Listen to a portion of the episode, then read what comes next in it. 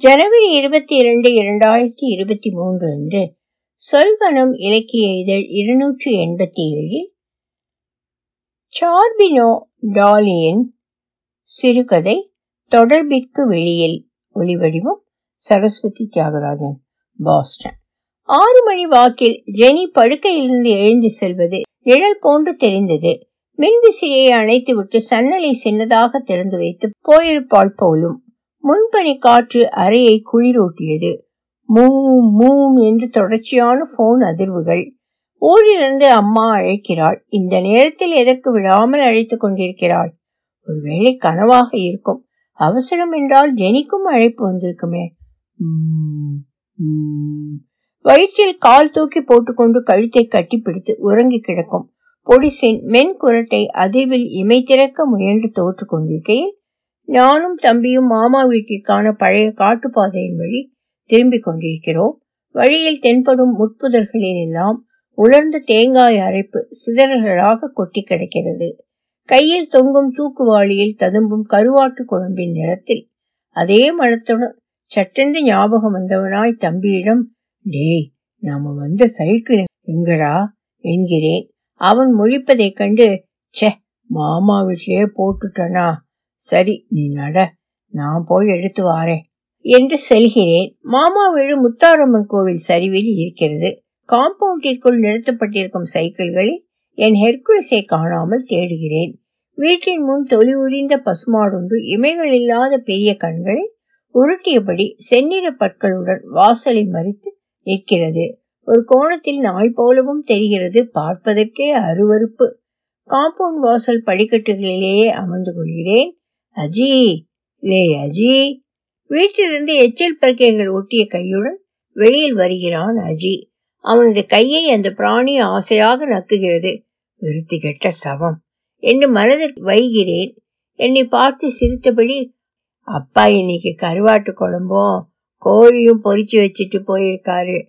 செம்ம ருசி என்கிறான். நான் வீட்டில இருந்து கொண்டு வச்சதில்ல மயிறு என்கிறான் கோபமாக. லே என் சைக்கிள் எங்கல பதில் இல்லை நீல பச்சையாக மாறி சுவரில் ஏறி தாவி செல்கிறான் அஜி. தாயிலே என்று கூவியபடி மறுபடியும் அதே படிக்கட்டில் அமர்கிறேன். படிக்கட்டு இப்போது விரிந்த வாழை இலையாக நான் ஓரத்தில் அமர்ந்திருக்கிறேன். இலையின் நடுவில் குவிந்து கிடக்கும் பரோட்டாவின் மீதிருந்து ஓடி வரும் கறி குழம்பு என் லினன் கோட்டை தொடுகிறது. கொஞ்சம் தள்ளி உட்காருங்க. குழந்தை சாப்பிடுவது தெரியலையா? என்கிறாள் பிளாஸ்டிக் கவரின் வாயை பிடித்து குழம்பை கொட்டி கொண்டிருப்பவள். மாமா தனது வழக்கமான கள்ளச்சிரிப்புடன் வருகிறார். இவர் செத்து போய்விட்டார் என்று யாரோ சொன்ன ஞாபகம். வீட்டினகம் வாடா என்கிறார். கையில் இருக்கும் அவருக்கு பிடித்த கருவாட்டு குழம்பு வாளியை மறைத்து பிடிக்கிறேன். பார்த்தானா இங்கேயே தொடர்ந்து கைவிட்டு குழம்புல இருக்கும் கருவாட்டையும் முருங்கைக்காயும் காலி பண்ணிடுவாரு என்று எண்ணிக்கொள்கிறேன் வீட்டிற்கு நடப்பவர் அந்த பிராணியை கண்டுகொள்ளாமல் அகம் நுழைவதை வியந்தபடி இருக்கிறேன். அஜியின் தாத்தா என் முன் வருகிறார். சட்டையில்லாத உடம்பில் கட்டியிருந்த வேட்டி மடிப்பிற்குள் கிடக்கும் மூத்திரப்பையின் குழல் தொடையை ஒட்டி செல்கிறது. மக்கா அம்மையையும் சித்தியையும் வர சொல்லு. எனக்கு கொஞ்சம் காரியம் பேச வேண்டியிருக்கு. என்ன தாத்தா? உன் மாமன் திரும்பி வந்திருக்கான்னு நினைச்சேன். இல்லை போல இருக்கு. எதுக்கு திருந்தணும்? பொண்டாட்டி இல்லைன்னா அவர் என்னதான் செய்வார்? என்று நினைத்துக் கொள்கிறேன். சரி தாத்தா மறந்துடாத என்றபடி செல்கிறார். ஈரக்கையால் சுவிட்ச் போர்டை தொட்டது போன்ற நடுமுதியில் மட்டார் என்று ஒரு அறை. உறக்கம் கலந்து பிரமையில் எழுந்து அமர்ந்தேன். தலைமாட்டில் டீ ஆறி கொண்டிருந்த பீங்கான் குவளையை கையில் எடுத்தேன். ஆபீஸ் போகண்டாமா? என்று அதட்டிவிட்டு சன்னல் சீலையை உருக்கி கட்டி கொண்டிருந்தாள் ஜெனி. இறந்து பத்து வருடங்களுக்கு மேலாகிற மாமா எதற்கு? இரண்டு வருடங்களுக்கு முன் இருந்த அத்தையின் அப்பாவுடன் வந்தார். அதுவும் அந்த தாத்தாவுடன் பேசியதாக ஒரு வார்த்தை கூட ஞாபகம் இல்லை தேநீரில் பால் தூளியாக கலக்கம் கண்ட மனதில் பிரணியை கலைந்தபடி இருக்க சைலண்டில் கிடந்த போனை எடுத்தேன். அம்மா ஆறேழு முறை அழைத்திருக்கிறாள். Call mom once you are free தம்பி வாட்ஸ்அப் செய்தி அனுப்பியிருக்கிறான். இம்மனநிலையில் அம்மாவுடன் பேசினால் நன்றாகும் தான் ஆனாலும் இந்நேரம் வேண்டாம் என்று பட்டது. கிளம்பும் அவசரத்தில் ஜெனி சரியாக பேசாவிடில் என் தலைதான் கிடந்து உருளும். எழுந்து போய் சிங்க் செட்டில் காய்ந்து கொண்டிருந்த பாத்திரங்களை துலக்க துவங்கினேன். கடைசியாக அஜியிடம் ஊரில் வைத்துக்கொண்டு நலம் விசாரித்த போது பேசியது. அவன் அக்காள் சுஜியிடம் பேசி இரண்டு வருடங்கள் இருக்கும்.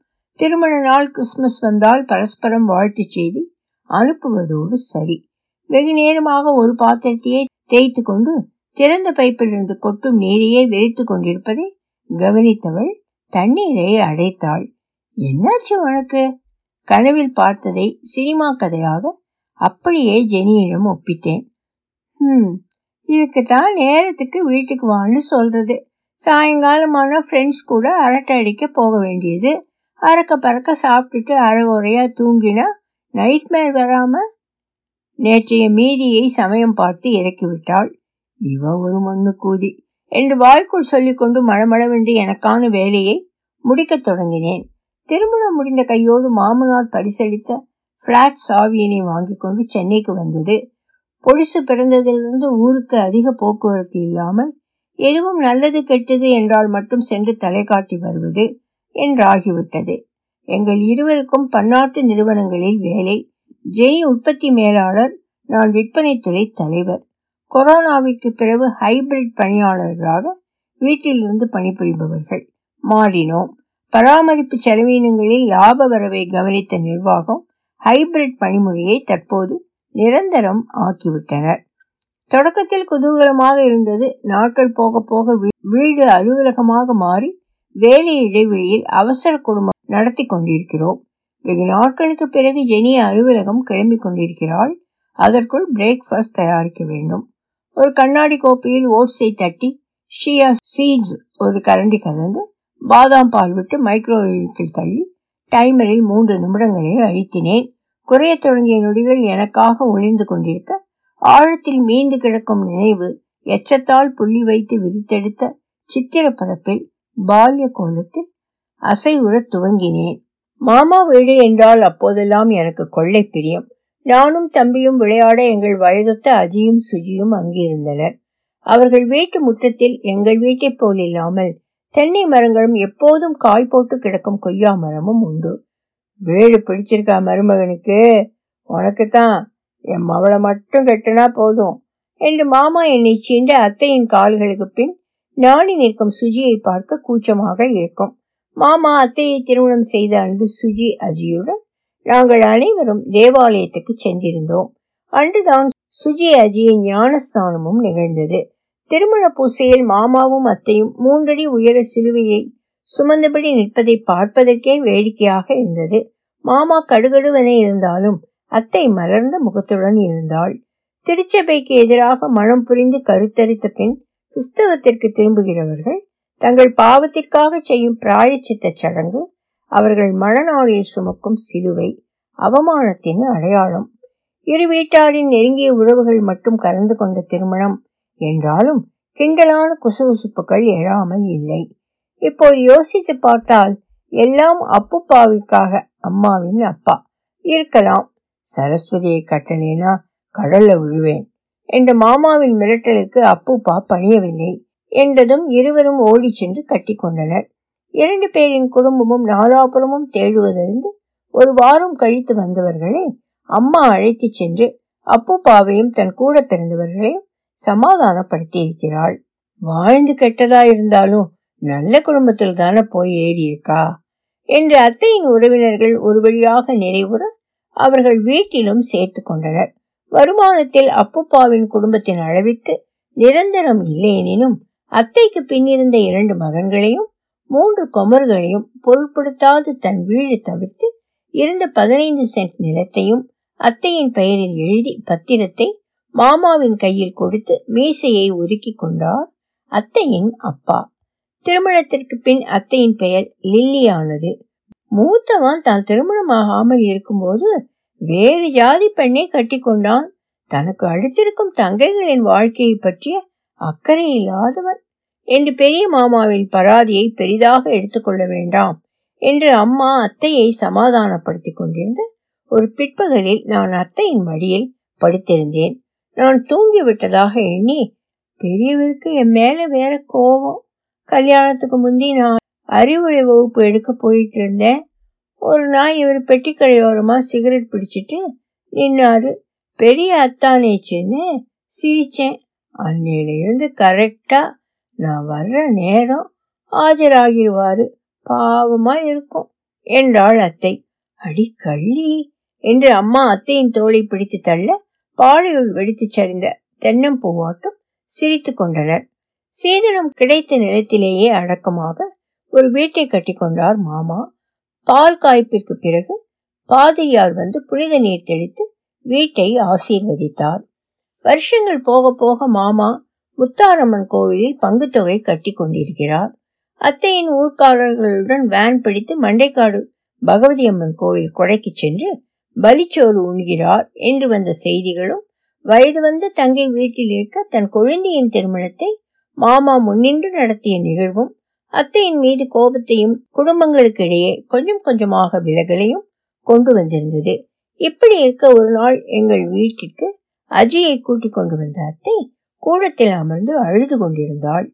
சிறிது நேரம் கழித்து அவர்கள் பின்னாலேயே வந்த மாமா என்ன அவமானப்படுத்தும் அலையறியா? என்று அடிக்க பாய்ந்தார். ஒழுடா தொட்டி பயல என்று இடைச்செடுத்த அம்மா போய் அப்பாவையும் பெரிய மாமாவையும் கூப்பிட்டு வா. என்று என்னையும் அஜியையும் அனுப்பினாள். என் மானத்தை வாங்கிட்டு அலையகா பொண்டச்சிம்மாவா அந்த பலவற்றை தூக்கி மடிக்குள்ள இருத்தும் போது மானம் எங்க போச்சு? என்று மூக்கை சிந்தினாள் அத்தை. இவக்கு வட்டு அழியா எதுக்கெடுத்தாலும் சந்தேகம். என்று அப்பாவிடம் கருவி கொண்டிருந்த மாமாவை சமாதானப்படுத்தி மூவரையும் வீட்டிற்கு அனுப்பி வைத்தனர். இவளை சொல்லணும். அக்கா மைனி கொழுந்தின்னு கண்ட நாய் விட வீட்டுக்குள்ள கூட்டி அடைச்சிட்டு இப்போ வந்து ஒப்பாரி வச்சா? என்று தன் தம்பியை நியாயப்படுத்தி கொண்டு அப்பாவிற்கு இரவு சோறு விளம்பினாள். அம்மா ஒரு புதன்கிழமை பள்ளியில் மதிய உணவு இடைவேளைக்கு வீட்டிற்கு சென்று வந்த நண்பன் மக்கா உங்க அத்தை வீட்டுல ஏதோ பிரச்சனை போல இருக்கு. போலீஸ் எல்லாம் வந்து நிக்குது என்றான். மாலையில் பள்ளி விட்டு வந்த என்னையும் தம்பியையும் பெரிய மாமா சைக்கிளில் அத்தை வீட்டிற்கு அழைத்துச் சென்றார்.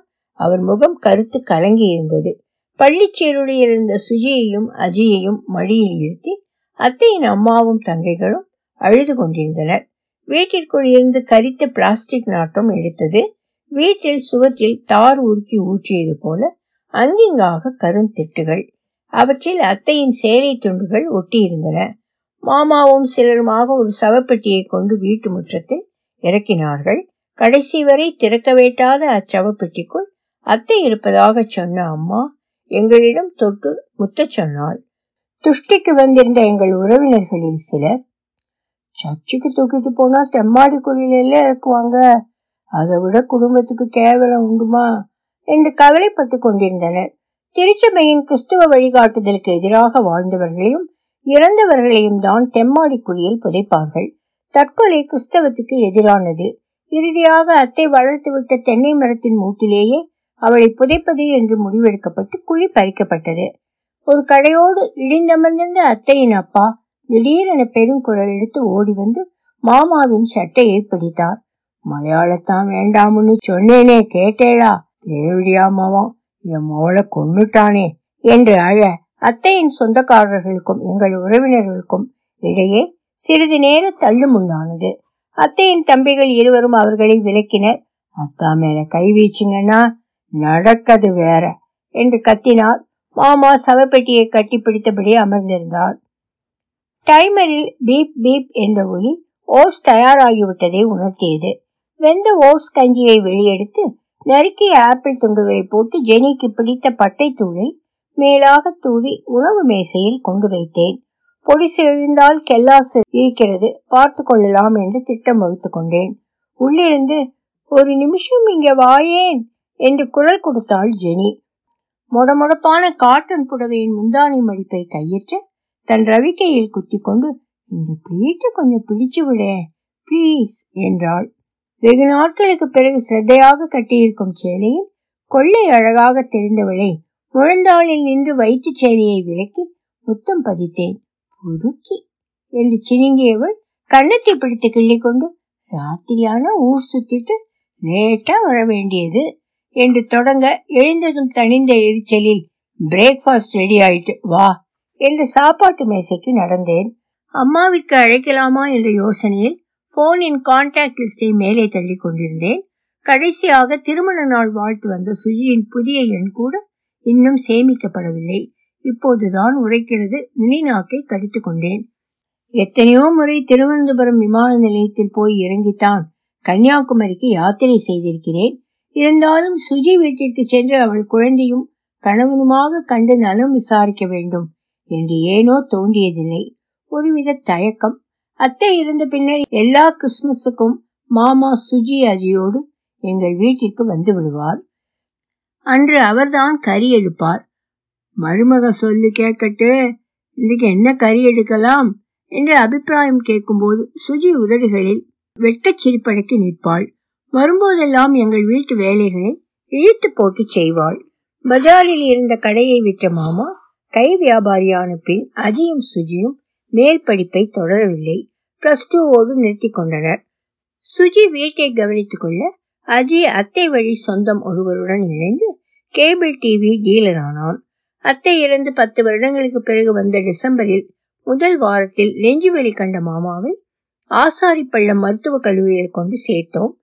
செவிலியர்களும் மருத்துவரும் பதற்றமாக சுற்றி நின்ற சூழலிலும் கண்ணாடி கதவின் பின் நின்று அழுது கொண்டிருந்த அம்மாவையும் என்னையும் கை செய்கையால் அழைத்தார்.